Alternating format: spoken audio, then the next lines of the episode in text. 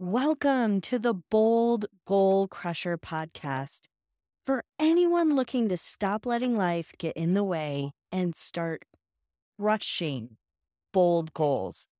I'm your host, Sara Mayer, and I'm thrilled to navigate this journey with you because it's time to start boldly achieving without working double time. So let's dive in.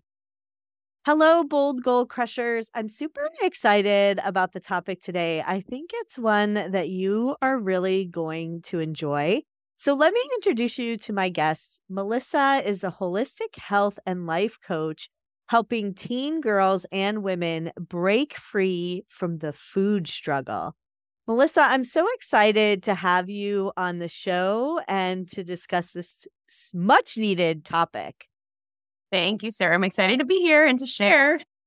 Yeah, I know that we are coming up on the holidays pretty soon. And this is such a good topic for all year round, but especially during this time when I don't know about ev- everyone else, but I'm invited to so many things and it always includes food and scrumptious cookies. So I'd love to just learn more about you and what you do, but how you got into this, because I'm sure there's a story there. Of course, there's a story. And it's so funny because I never thought I would be doing this. If you would have told me like 20 years ago that this is what I would be doing, I probably would have laughed in your face because I was a, like a secret sugar binger. I was a little girl hiding food in her room when she was eight because there was so much stress and anxiety and just unknown and became my coping mechanism. And so that carried with me through high school and to college and to marriage and having kids. And then finally having kids. And really what changed everything for me, Sara, was we had a newborn baby who was not sleeping through the night. So I was exhausted. Our daughter was two and a half and she had some undiagnosed food allergies and sensory processing disorder. My husband was traveling for work. And on top of all that, I had just gotten diagnosed with PTSD from childhood trauma. My journey included meeting with a naturopath, learning about nutrition and supplementation, holistic health, and that changed everything for me. That's a little bit of my story and why I do what I do. Yeah. And there's so much in that when a lot of people out there are dealing with children, stressful jobs, all these things, and they're all intertwined, like our eating habits, our health habits, our emotional well-being is all tied together and then you also have our how we were brought up as well and i think so many times especially women don't know how to address those things. So how do you go about if you're looking at your life and you're like ooh i'm stressed out. How do you go about taking the first step? For you you went and saw a holistic health coach right? Yeah yeah, I started with life coaching actually. So because I was overwhelmed and stressed as that moment like you described, I started meeting with a life coach because I just felt unfulfilled. I felt like something was missing. Here I have this college degree. I didn't feel like I was using it. So my thought was, I'm going to meet with a life coach and maybe she can help me like figure out what's going on and how I can feel more, more fulfilled as a mom. And she was also a licensed clinical social worker who had her own trauma from childhood who actually diagnosed me with the PTSD. So my first step was the life coach. That resulted in therapy and then holistic health went from there. But that's how it started because it's exactly as you said, I didn't know how to handle the overwhelm, the stress, the pressure, everything that I felt like I had to do and be at that time. Mm-hmm. And you had kids pulling on you like all day, like, I need this, I need that. And I think sometimes when I've worked with some clients, I don't have any biological children, but they've described how they lost themselves or they felt like they lost themselves because they had this career and next thing they're like I used to manage millions of dollars and now I'm changing poopy diapers. yep. And you're covered in puke and spit up and all sorts of delightful things. Yeah. And you can't fire them. They're not right. doing their job. You can't just let them go and you can't give a pink slip for that matter. Yeah, I think that's hard when all the things we go through just on a daily basis, even when we don't add something to our plate, it's hard to manage. Now, you talked a little bit about when you were younger that you were hiding food. And uh, so, for those of you listening, uh, for the people listening who aren't sure like what that's tied to or what that comes from, can you talk a little bit more about that? Yeah. So I would put cookies and Pop Tarts and like all sorts of sugary treats in my room so that like when things were unsettled at home or if there was arguing or I didn't feel like I was in a good place, I would go to my room and just eat. I think eating was what I needed to do to settle myself. It calmed me temporarily and it just started and became my coping mechanism at a young age. Yeah.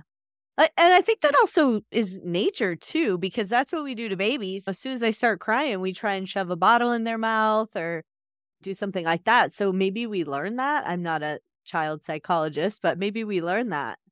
I think you're exactly right. And I think too, if you think about like when kids are little and we're like playing the airplane game, one more bite and their mouth is closed. Their that's their way of saying, no, my body is full, but we force it in. There's so many correlations to that yeah. in childhood and just exactly as you've described. Yeah. And, and, many people know who've listened to the show that I do have two foster daughters. They're both grown, they have their own apartments and all that stuff. But that was one of the things that they struggled with too was that there was so much restriction on what they could and couldn't have that when they could have something, it was like they hoarded it away in their room. And uh, my older daughter, it was very interesting because for her, it was the fear of not having food. And it's a, it's a funny story. She never listens to my podcast and she probably wouldn't be mad if I shared this, but one day I came home and there was like a crisis van in front of my house. And it was because she called the crisis center because she thought we were going to run out of food. And so she just wanted food. And it was simply, honestly, simply because she ran out of mac and cheese, which was like her favorite. And they were so great. Like I walked in, I was like, what is going on? And they were so great. They had all the food in the house piled up on the kitchen table.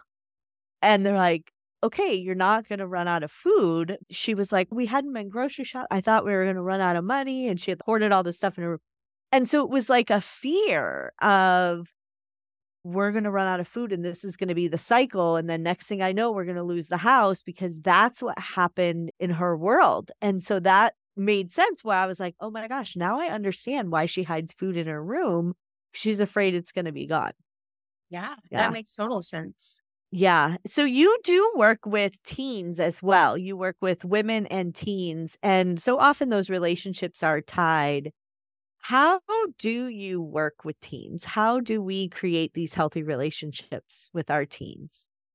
Yeah. So I think it goes back to the biggest thing I've seen, Sara, is that modeling more is caught than taught. And part of my mm. reason for hiding food in my room was because I saw my mom do that. Like she would go mm. we'd go to my grandparents' house and she'd got cookies. And so that was very much modeled.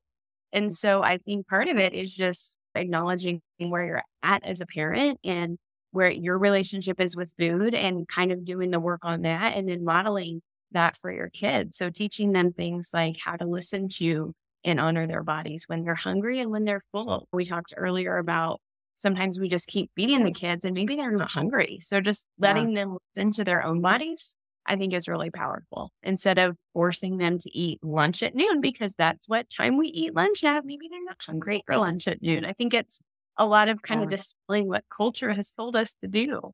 Yeah. When I grew up, my parents would be like, you have to finish your plate or you can't mm-hmm. leave. Is that mm-hmm. is that something we should be doing anymore? I don't know.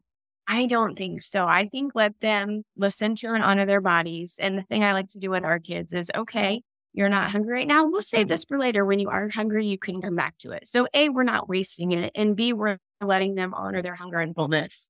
And C, we're not becoming a shorter to cook and making them something to later. Yeah. We're not becoming the restaurant. Right. Welcome to the drive through. How can I help you today? When would you like me to cook you? Yeah. I actually worked with the client who was like, I cook four different meals for my family. And I was like, how did that start? yes. How did it start? one, it started with one had an allergy. Okay. And then, so that child couldn't have, I don't remember what it was, eggs or something. And so then the other children like learn, okay, they get special meals. So mm-hmm. she's, I just didn't have the boundary to say, no, this is. When she's at first, I couldn't reason with them. They were young. And then I just became accommodating, but she had four children. So she was making it was special orders all day long. wow. She was in the kitchen a lot, I bet. Yeah. And the other thing that she moved to, this isn't the purpose of what I worked with her on, but she was like having healthy snacks in the fridge that they could just grab was the way that she was able to give them the ability to choose because she didn't want to Mhm. take that part away, like the ability to choose, but she also didn't want to have the Cheesecake Factory menu. Makes total sense.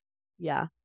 Yeah. So you are a holistic, now you're a holistic health coach. So what is that all about? What are the things that if somebody's feeling frustrated, stressed, or just know they need to do something different, are the things that they should be looking for or doing right away? Yeah. So I think the biggest thing is to become aware and really get curious. So many times we're so quick to judge ourselves of, oh my goodness, I can't believe that I've let myself get this far, or oh, I can't believe I just ate the whole package of Oreos. And we start the shame spiral. But if we can stop that and just get curious and maybe ask, okay, what was I looking for in the moment?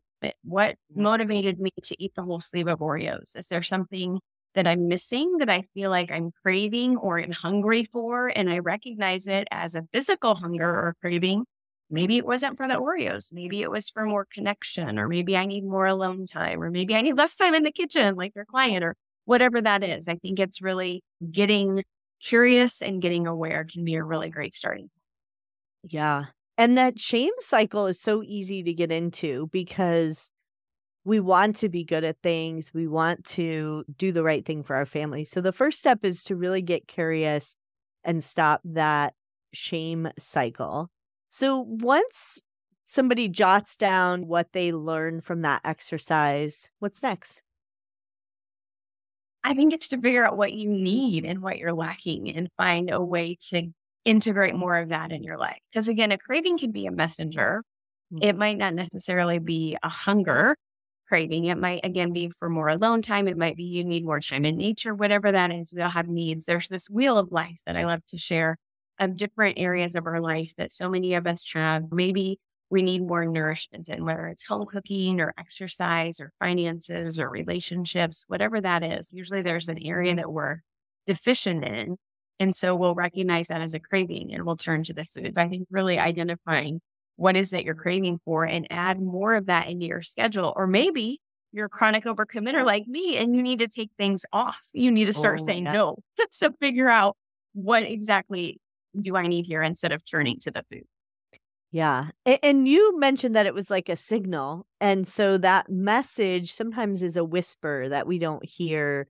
It's not very loud and clear. So I love the idea of really getting clear.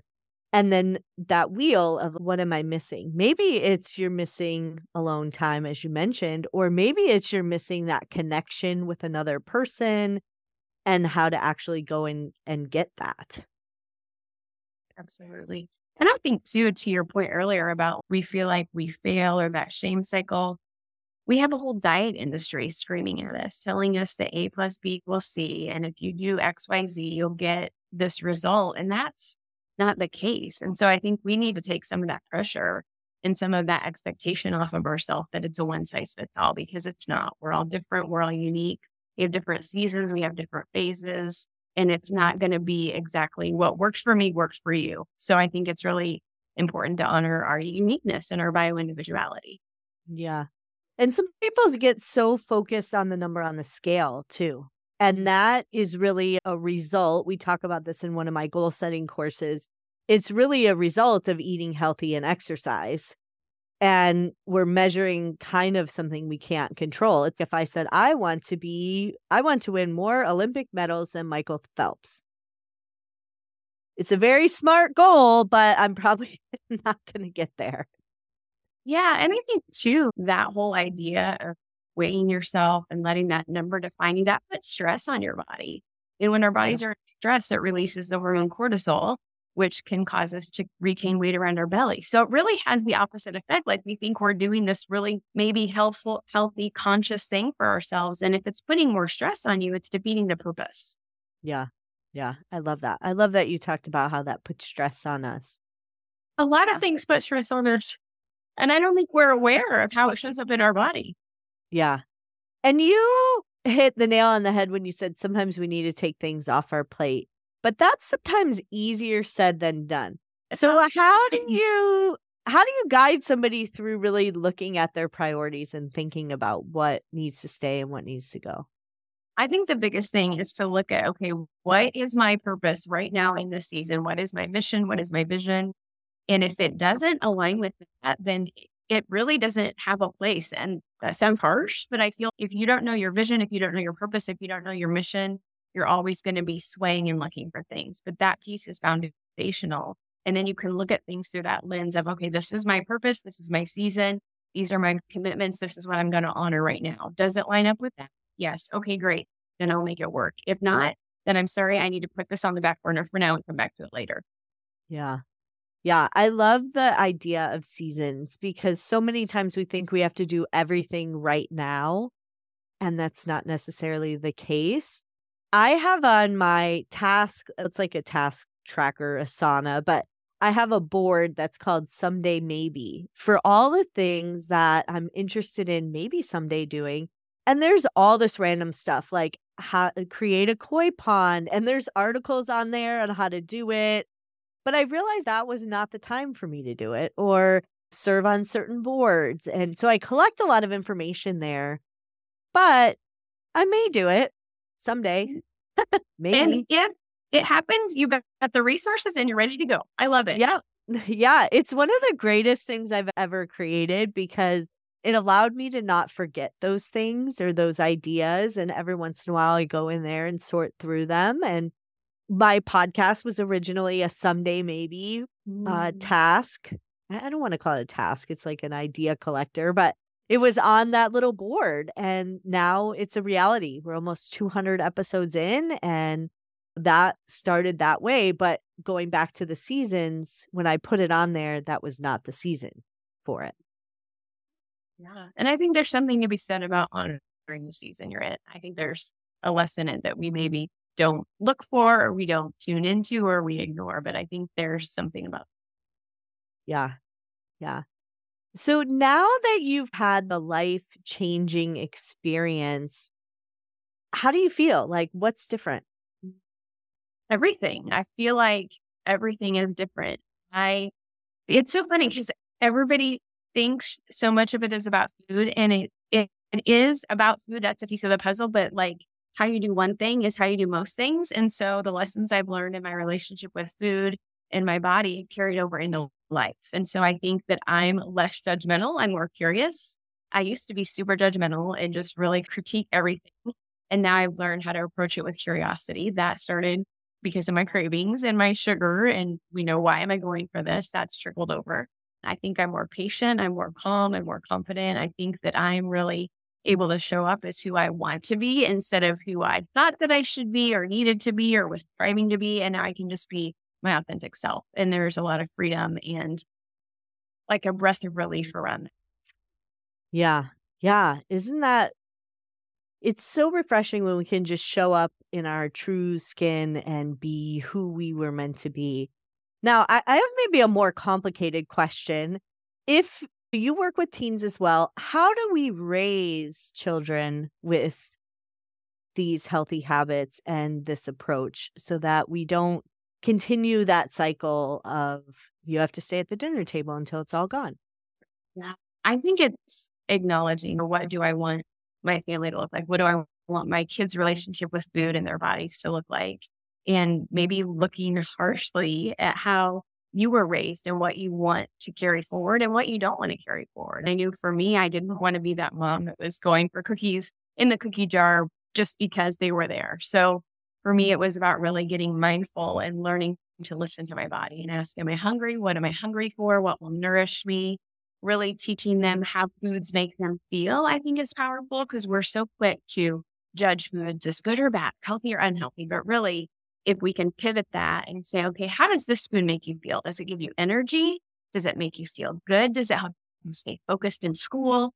Or is it a food that makes you feel really good and your blood sugar goes up and then you come crashing down and you're moody and you're tired and you have a hard time focusing? So I think helping them identify their own relationship with food can be really powerful. I think also another thing I've become aware of as our kids have gotten older is what is the culture around the table? Is dinner a happy time? So they're having happy associations with food, or is there a lot of bickering and complaining and it's negative and stressful and they don't want to have dinner together? So I think those are some things that we can do as parents to help our kids have those healthy habits. Yeah. And for my daughter, the mac and cheese, she actually didn't really like cheese, which was interesting. That was what she was obsessed with it made her feel like home because her mm-hmm. grandmother mm-hmm. made that. And so sometimes there's a lot of connections to feelings about people and spaces. And we are coming to the holidays. And so that can happen too. Like pumpkin pie for me is always Thanksgiving and a time when my whole family was together. And so while I probably wouldn't go out on a random Tuesday in February to get pumpkin pie, if I did, it still brings those feelings of family back. It's so interesting to say that because just yesterday, and I made a video on that, and the day before I posted about how most of our food mm. cravings are associated with childhood memories. Ooh. And so you're either going to have a love for a food, like you said, pumpkin pie, because it reminds you of your family, your memories, yeah. your daughter, the mac and cheese, it feels like home, or you might have an aversion to it because it made mm. you sick. I think there's so much psychology around food and what that does to us that we might not even be aware of. So I love that you yeah. you pointed that out. Yeah. So funny story though, we actually got in a fight on Thanksgiving, our family, because uh, my cousin and I like the ocean spray cranberry sauce. Yes. You know, that's just jelly. Yes. And he married into a family where this lady made cranberry sauce from like real cranberries. Oh no. And there were like sticks and berries in it. And he was like, I can't. I, I can't do this. And she brought it to our family dinner. I didn't know that her family had made it. And I was like, what is this? Who made this? No. It was like horrible. And then afterwards, they got in a fight over it. but it was how we grew up. That's the sauce that we're used to. And my poor mom felt horrible because she's the one who went and got it out of the pantry. And this woman had, I don't know how long it takes to make that sauce, but apparently it takes a long time. Oh my goodness we weren't having it. so what do you do now Thanksgiving? I have to know. Uh, yeah, same thing. My family comes over, food, everybody brings a different dish, but we always have that jelly cranberry okay. sauce. Are you stick yeah. to it? Yeah. What about you? What are your family traditions around the holidays? We've changed now that we've moved away from family. And it's been interesting. Like I remember the first year we were just like, my goodness, it's just the four of us. And we didn't quite know what to do, but now we like love it. We make the traditional meals. We do what we grew up with. I adjusted them for our food allergies and to helpify them, if you will. And then we go and we spend the day at the park because it's lovely in Arizona in November and you can do that. And yeah. oh, I love it. Yeah. I love Thanksgiving in the Midwest, but it's different when you can sit outside and watch football in Arizona. So mm-hmm. A whole different vibe. And ride your bike to the park. Your kids can play yeah. basketball. It's lovely. And the same thing over Christmas break, too. That's yeah. just. Ah. yeah. I've just loved this conversation. I think it's been very eye opening. And I know some of the listeners are probably sitting here and they've resonated with some of the things that you've shared. So, if they wanted to work with you, how could they get in touch and maybe what could they expect? Yeah, they can go to my website, free2becoaching.com. I've got um, some freebies there. I have an opportunity for us to chat on a call. I have a um, free personalized food struggle assessment call so we can figure out like where exactly you're getting stuck in your relationship with food and over like some things you can do to overcome that. So that's an option. I'm on social media. All of my links are there. But again, I just love to help women and teen girls find freedom from that struggle. Because the thing with food is that we need it, right? It's not like drugs or alcohol or cigarettes or something we don't need. Like food is a necessity. And so I think it's really important to look at our relationship to it and how we relate to it and what we use it for. Yeah. Yeah. Cause it's not something you can really avoid. But I like that you bring up that it is a relationship with food because so many times we think of it as a transactional relationship, but it's so much more. Absolutely. And it affects everything. Yeah. I really enjoyed this conversation and I want to thank you for being on the show. I just love connecting with you. And bold goal crushers, it's time to get out there and crush your goals and everything that gets in the way so you don't have to work double time. So let's get to it. Thank you, Sara. I've enjoyed being here. Oh, thanks. It was great having you. Thank you. Thank you for tuning in to the Bold Goal Crusher podcast, where we crush goals and everything that gets in the way. I always love to support my community. I look forward to seeing you crush your goals this year.